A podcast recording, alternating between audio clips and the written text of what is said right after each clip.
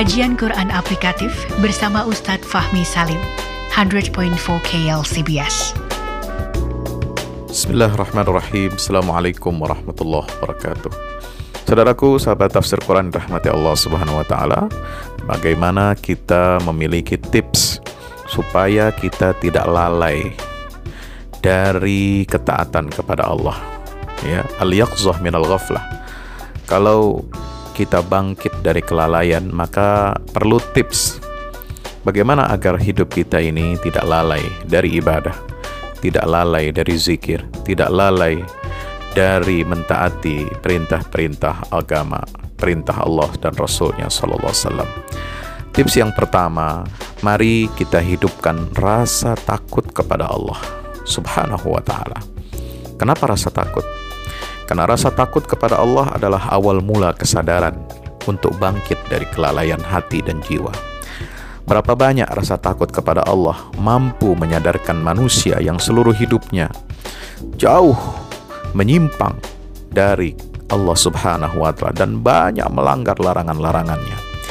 Maka ketika rasa takut itu menyala-nyala, rasa takut kepada Allah itu hadir di dalam hati hambanya.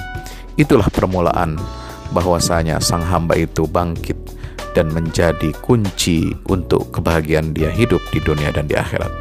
Maka akhir hayatnya pun akan menjadi baik.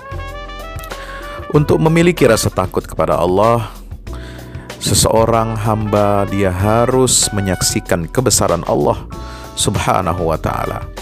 Dan Menyaksikan kebesaran Allah inilah yang dapat membantu seorang hamba untuk menghidupkan rasa takut dalam dirinya kepada Allah.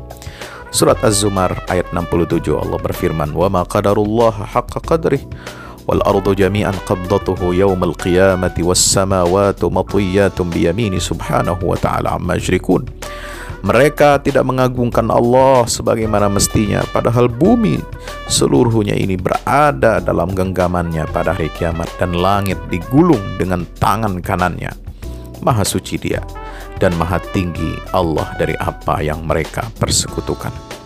Yang kedua, untuk memiliki rasa takut kepada Allah, maka kita harus memiliki pengetahuan, kesadaran yang dalam bahwa siksa Allah kepada ahli maksiat itu sangat keras sehingga kita sebagai hambanya harus berhati-hati wajib untuk berwaspada dari siksa Allah Subhanahu wa taala. Firman Allah di dalam Al-Qur'anul Karim surah Hud ayat 102 103.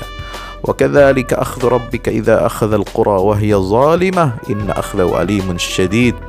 Inna fi dzalika laayatan liman khafa 'adzab al-akhirah. Dzalika yawmun majmu'un lahu an-nas wa dzalika yawmun mashhud. Dan begitulah siksa Tuhanmu apabila dia menyiksa penduduk negeri-negeri yang berbuat zalim. Sungguh siksanya itu sangat pedih, sangat berat. Sesungguhnya pada yang demikian itu pasti terdapat pelajaran bagi orang-orang yang takut kepada azab akhirat. Itulah hari ketika semua manusia dikumpulkan untuk dihisap oleh Allah dan itulah hari yang disaksikan oleh semua makhluk. Juga surat Al-Buruj ayat 12 Inna batsya rabbika lasyadid Sungguh azab Tuhanmu itu sangat keras. Allahu Akbar. Wa yuhadzirukumullahu nafsah wa ilallahil masir. Allah memperingatkan kamu akan siksanya Dan hanya kepada Allah lah tempat kembali Ali Imran ayat 28 Yang mana kata Ibnu Kathir Dengan ayat ini Allah menakuti kalian dengan siksanya. Subhanallah Saudara yang dirahmati Allah Subhanahu wa taala. Mari kita tumbuhkan rasa takut kita kepada Allah Subhanahu wa taala dengan menyadari dua hakikat, dua tips yang tadi kami sebutkan baru saja. Mudah-mudahan bermanfaat bagi kita agar kita hidup nyaman, tentram, nikmat dalam kehidupan di dunia ini dengan senantiasa mematuhi aturan Allah dengan senantiasa menghadirkan Allah, dengan senantiasa menjadikan hati kita ini tunduk kepada Allah Subhanahu wa taala. Yauma la yanfa'u malun wala banun illa man atallaha biqalbin salim. Di hari kiamat nanti tidak ada harta, tidak ada anak yang berguna, bermanfaat kecuali seorang hamba yang datang kepada Allah dengan membawa hati yang selamat. Itulah kalbun salim, hati yang senantiasa takut dan taat kepada Allah Subhanahu wa taala. Wallahu alam bisawab. Terima kasih, mudah-mudahan bermanfaat. Wassalamualaikum warahmatullahi wabarakatuh.